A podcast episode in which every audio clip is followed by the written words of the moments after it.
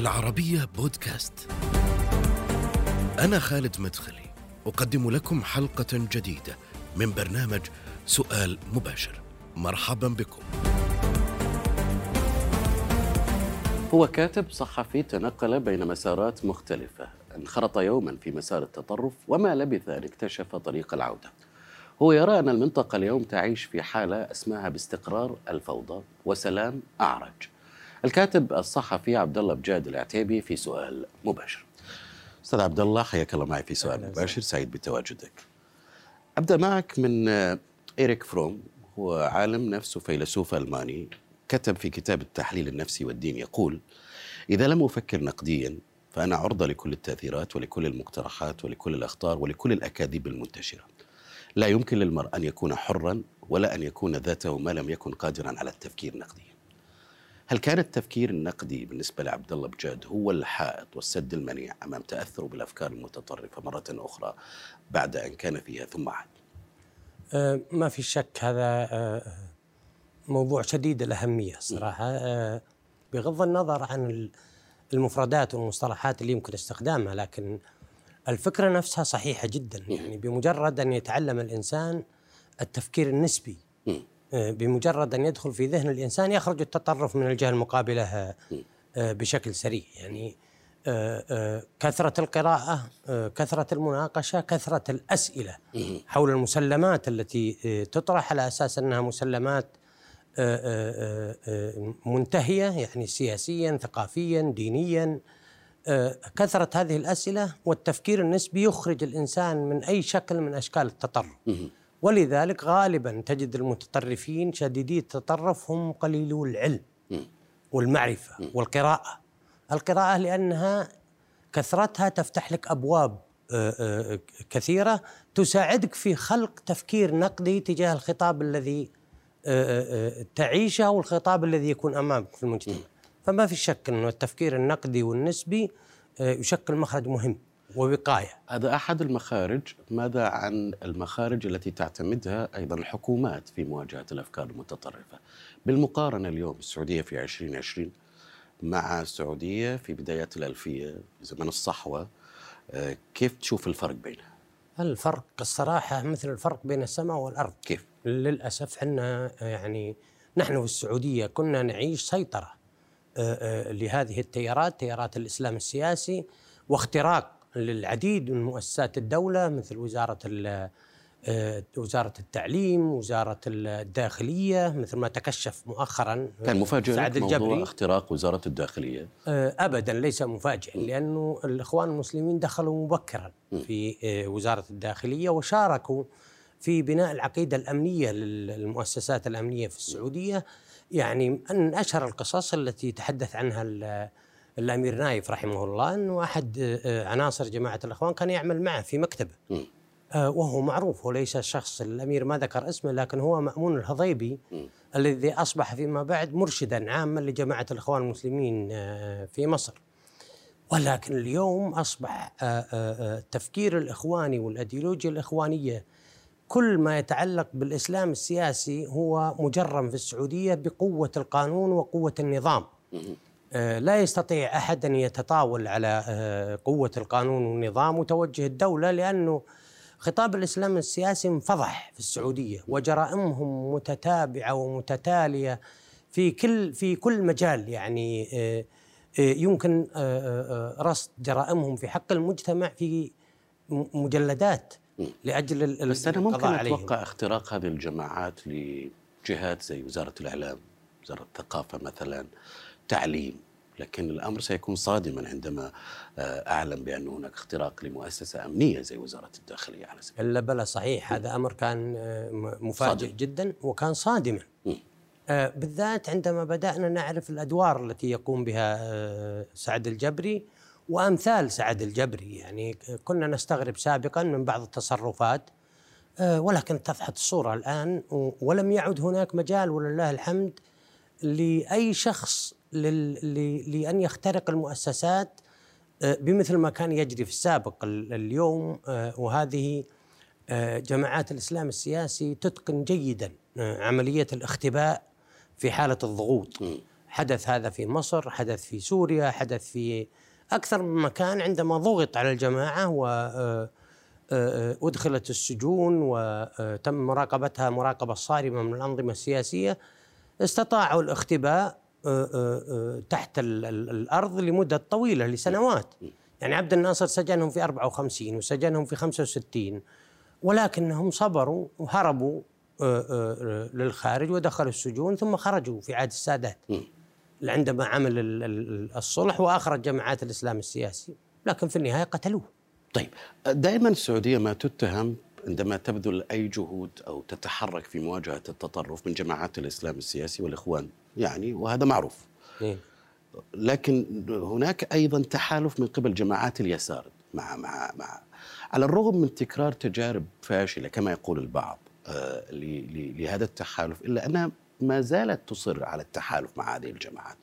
ما السر وراء ذلك في رأي عبد الله بجاد؟ السر في رأيي أن اللقاء بين جماعات الإسلام السياسي وجماعات اليسار قديم، منذ بدء إنشاء حسن البنا لجماعة الإخوان المسلمين أراد أن يصنع جماعة سياسية وتيارا سياسيا وحزبا سياسيا جديد على المشهد، لكن ليس لديه أي خبرة في إنشاء الأحزاب ولا إدارة التنظيمات ولا بناء الأيديولوجيا الصارمة التي تحكم مثل هذه الجماعات السياسية، لأنه الإسلام السياسي شيء والإسلام نفس الشيء، ما له علاقة، الاسم فقط يتشابه، لكن الهدف واحد بين بين الاثنين. لا لا لا أبدا، بين جماعة أو الهدف بين في التحالف بين جماعة اليسار وبين جماعة الإسلام. أي نعم. السياسي. آآ آآ هدف سياسية، صحيح، أهداف سياسية، لذلك استفادت الجماعة من اليسار. اليسار لديهم خبرة في المعارضة السياسية، في رفض الأنظمة السياسية القائمة، إسقاط الحكومات، إسقاط الدول. آه هذا جزء من التفكير اليساري التقليدي، م. ولذلك هو استفاد منهم على مستوى بناء التنظيمات وبناء تنظيمات سرية تحت الأرض تعمل لتصفية الخصوم واغتيالهم وعمل التفجيرات، وأيضا على المستوى الفكري وعلى المستوى الأيديولوجيا الفكرية وبنائها وترابطها. يعني حتى بعض المفاهيم اللي منتشرة عن جماعات الإسلام السياسي مثل مفهوم الردة، الردة في الإسلام، في حد الردة في الإسلام، لكن هذا المفهوم عند جماعات الإسلام السياسي هو مفهوم يساري يقصد بها الردة عن عن عن اليسار، الردة عن الأفكار التي يسمونها ثورية أو ما شابهها. الالتزام كان منتشر لسنوات طويلة عندنا، أنه فلان ملتزم فلان غير ملتزم، هذا ليس معنى ديني بحت، هو معنى جاء في التراث جزء من التوصيف، لكنه مع جماعات الإسلام السياسي أصبح مفهوم صلب، مفهوم يدل على الانتماء القوي لجماعات الإسلام السياسي، فهو في الأصل مفهوم مو ديني، مفهوم يساري واستعاروه الإخوان وجماعات الإسلام السياسي، وعلى هذا فقس. أينشتاين يقول آه الغباء هو أن نفعل الشيء نفسه مرة أخرى ونتوقع نتائج مختلفة. هل تعتقد بأنه استمرار جماعات اليسار هو نوع من الغباء آه السياسي، الغباء الاجتماعي في التحالف مع هذه الجماعات؟ لا. لأنه عندنا أحداث كثيرة، جماعة مثلا الحركة العشرين فبراير في المغرب، نتحدث عن أيضا اليساريين اللبنانيين اللي تحالفوا مع حزب الله ثم انقلبوا عليهم في ثمانينات القرن الماضي، قبل ذلك تحالف اليساريين في إيران أيضا مع الخميني ثم الانقلاب عليها، ويعني تدمير اليسار تماما في إيران. لا، شوف، هي الفكرة نرجع, نرجع الأمور إلى أصلها، وسهل الموضوع. جماعات الإسلام السياسي سواء كانت سنية أم شيعية هي تقريبا واحدة، المنهج واحد، الأفكار واحدة. يعني عندما تقرأ بعض منشورات الخميني تقريبا هي نفس خطاب الإخوان المسلمين بلغة أضعف وأكثر ركاكة، يعني لأنه نقل التجربة من التيار السني العريض إلى التيار الشيعي الذي يمثل أقلية، ولذلك احتاج أن يصنع ما صنعه في نظرية ولاية الفقيه وحتى يوائم الموقف. لكن العلاقة باليسار هي علاقة أساسية ممتدة، تعلموا منهم كيف ينظمون أنفسهم، تعلموا منهم كيف يصنعون أيديولوجيا متفجرة قاتلة لا تقبل أنصاف الحلول. هذه الجماعات لا تعرف التفكير النسبي، هذه جماعات متطرفة أنا والطوفان من بعدي، إما ننتصر أو نقتل الناس أو نبيد الناس. بس مو لأنهم أقوياء ومؤثرين بحكم أنهم أدوات كما يقول البعض في يد الإدارات الأمريكية المتعاقبة، يعني ريغان، جيمي كارتر قبله، أوباما، وهلم جرة. العلاقات جماعة الإخوان المسلمين بالدول الغربية هي علاقات ملتبسة إلى اليوم. يعني بداية الإخوان أول دعم حسن البنا في مذكراته تحدث عن أن أول دعم نالت جماعة الإخوان المسلمين كان من الشركة الإنجليزية خمسمئة جنيه مصري، يعني نعم.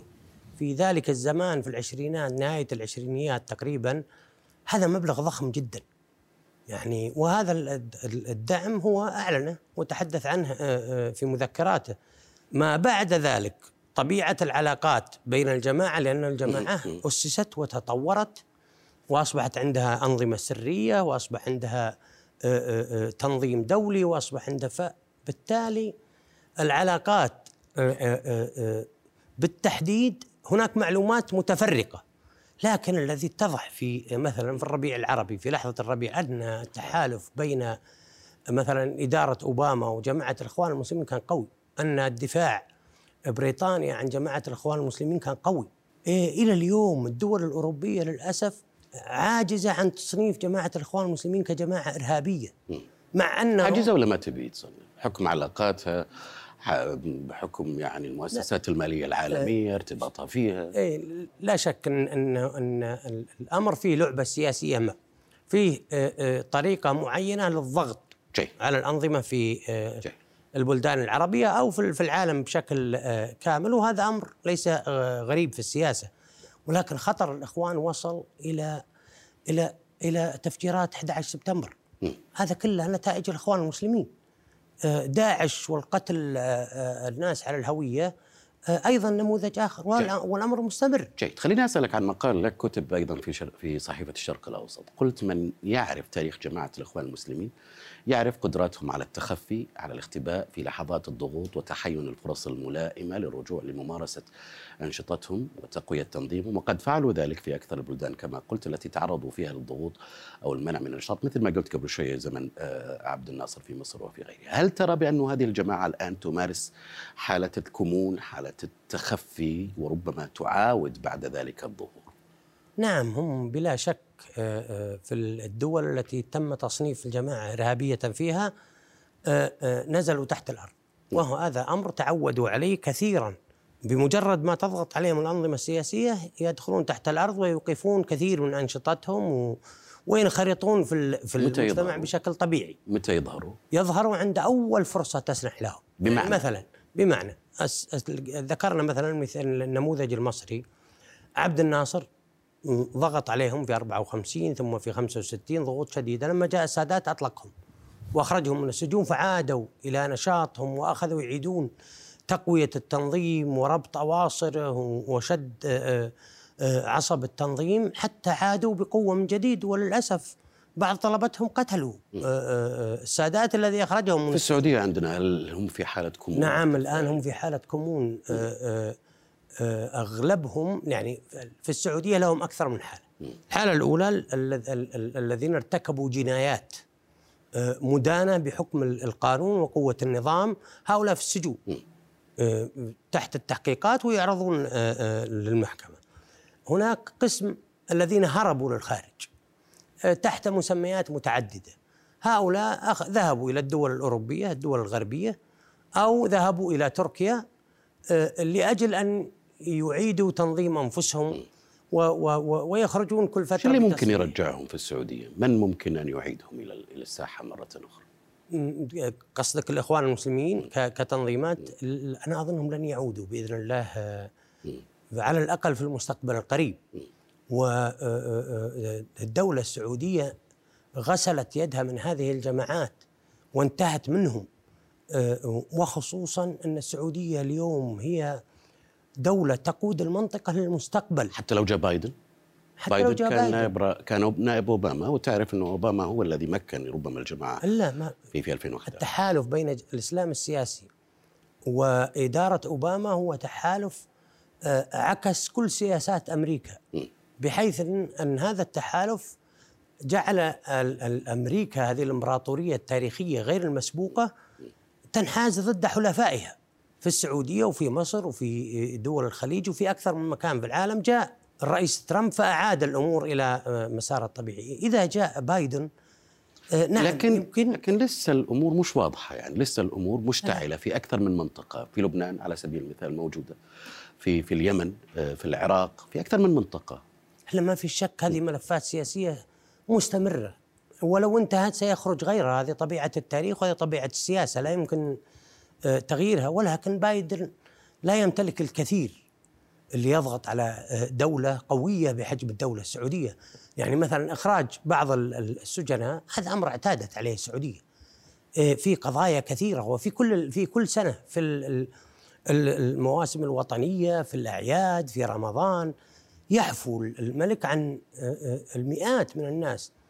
بعضهم يعني قضى نصف مدة محكوميته، بعضهم تسدد الدولة عن الديون التي عليه، وهكذا. هذا أمر يحدث بشكل دوري. بايدن ليس بيده الكثير ضد السعودية، وخصوصا في هذه المرحلة التي تقود فيها السعودية كثير من التوجهات في منطقة الشرق الأوسط، وتؤثر بشكل مباشر في أسعار الطاقة حول العالم.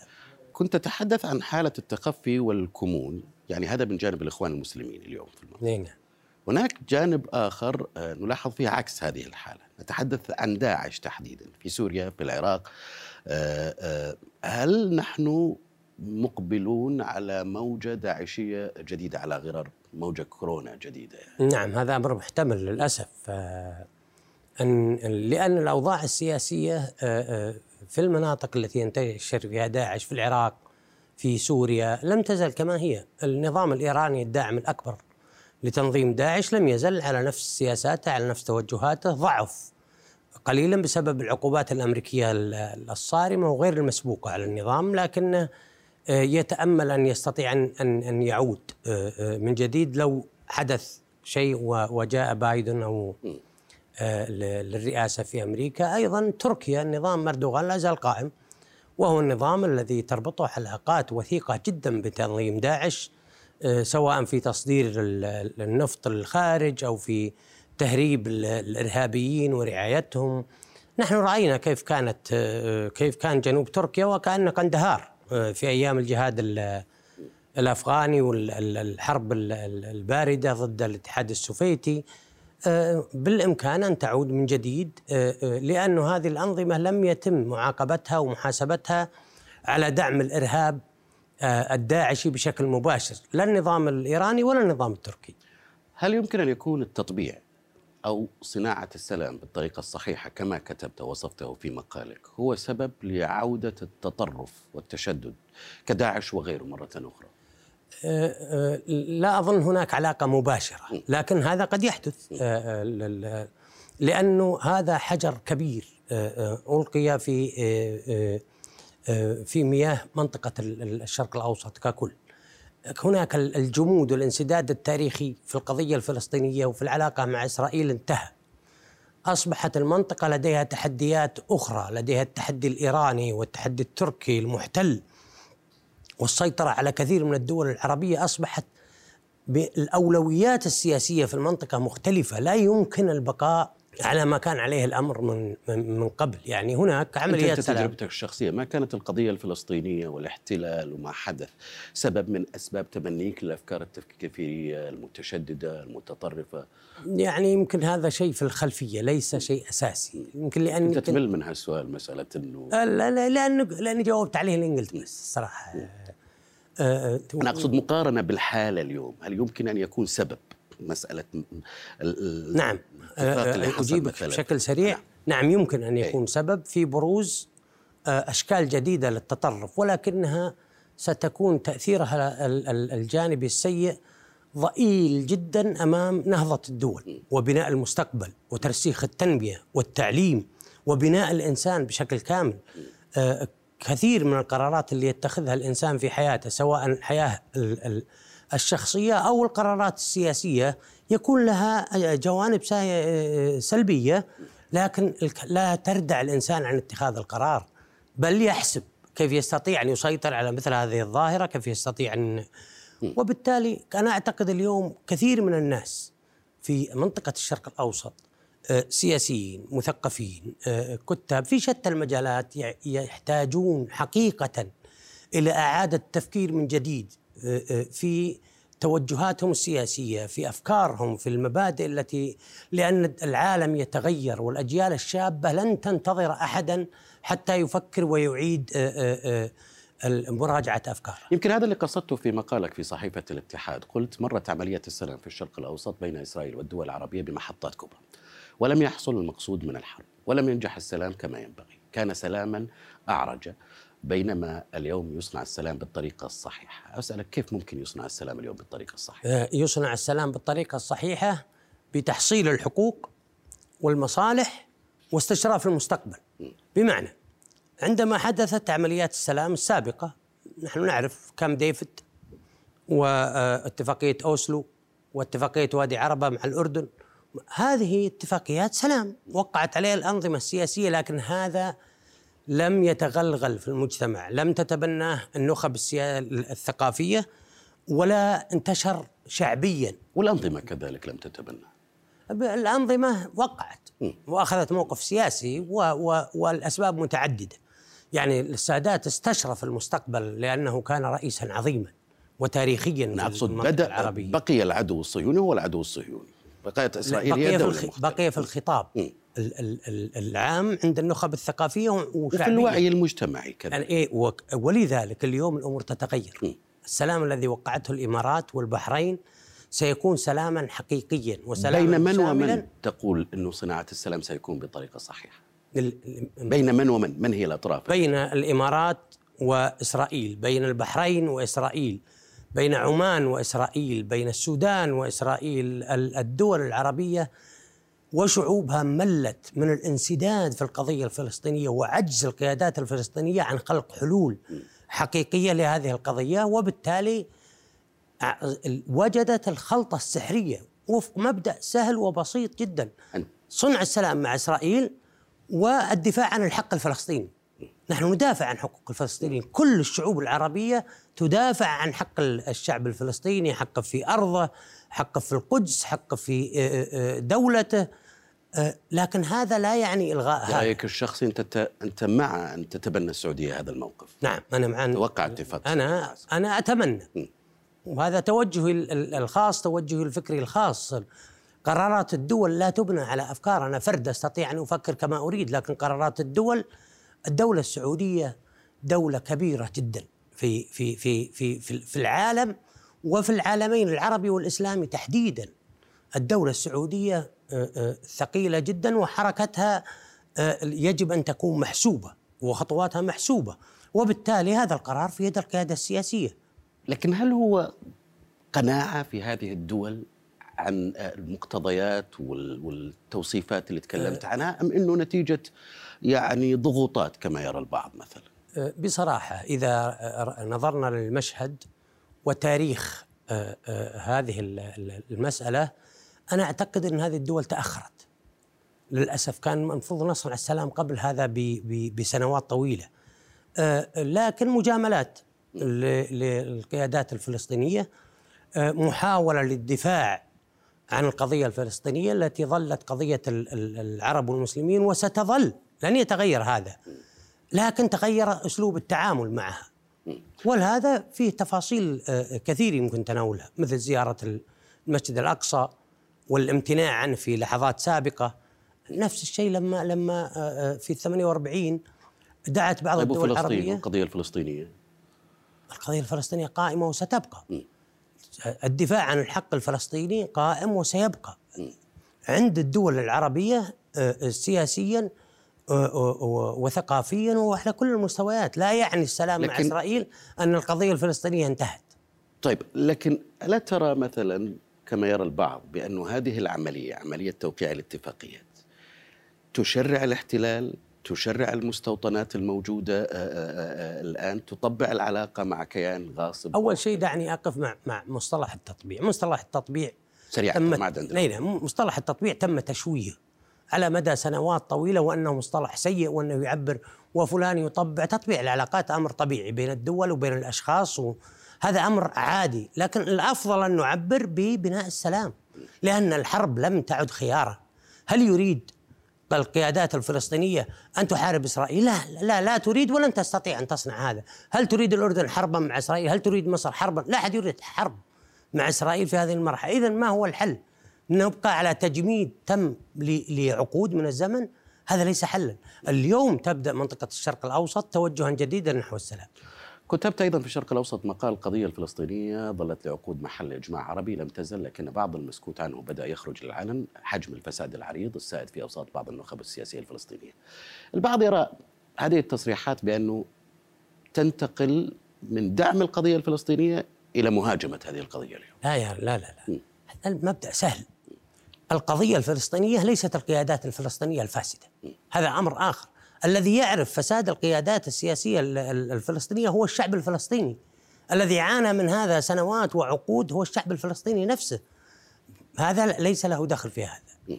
زعلوا عليك المثقفين الفلسطينيين من المقال الأخير؟ شوي خذوا على خاطرهم، لكن لأنهم ما فهموا الكلام. لا أحد يهاجم الفلسطينيين. أنت عممت، أنت قلت هل وقف الفلسطيني إيه؟ المثقف الفلسطيني في الخليج مدافعا عن هذه الدول وحقيقة وحقوقها هل ساهم لا. في مواجهة أطماع المحتلين الجدد ضد دول الخليج؟ لا. أنت تعمم. للأسف لم يصنع هذا، لأننا ما عمم. نتكلم عن بعض المثقفين، م. غالبية المثقفين الفلسطينيين والعرب، ليس المثال هنا هو الفلسطيني، لكن لم يقفوا مع الدول الخليج أمام التحديات الكبرى.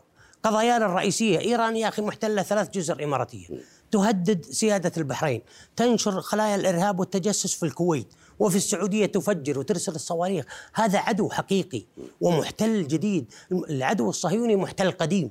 طيب لماذا لا تقفون معنا ضد هذا العدو؟ لماذا لا تقفون ضد المشروع الأصولي التركي الذي الذي يحتل؟ يقولوا أنه فضلنا كبير، إحنا ساهمنا في تعليمكم وعلمناكم. جد جدا ممتاز. تعرف أن هذا الخطاب موجود، أنا أقر به ما في شك. أصحاب الفضل يحفظ فضلهم.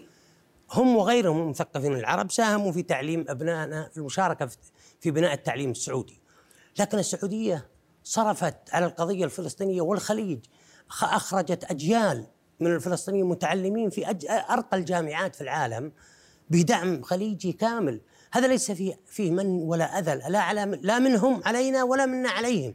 نحن أمة واحدة، نقف مع بعضنا في الأحداث، لكن عندما نريد أن, أن, أن نقرأ الحقائق التاريخية، المنظومة الثقافية الفلسطينية جي. والعربية لم تقف مع دول الخليج في قضاياها الأساسية. سؤال أخير، هل يمكن أنك تسافر في يوم من الأيام إلى تل أبيب؟ إذا سوت السعودية السلام نعم. شكرا جزيلا. أتمنى أزور القدس. الكاتب الصحفي عبد الله بجاد العتيبي، شكرا جزيلا لك على تواجدك معنا في سؤال مباشر. نهاية هذه الحلقة من سؤال مباشر، شكرا للمتابعة، إلى اللقاء.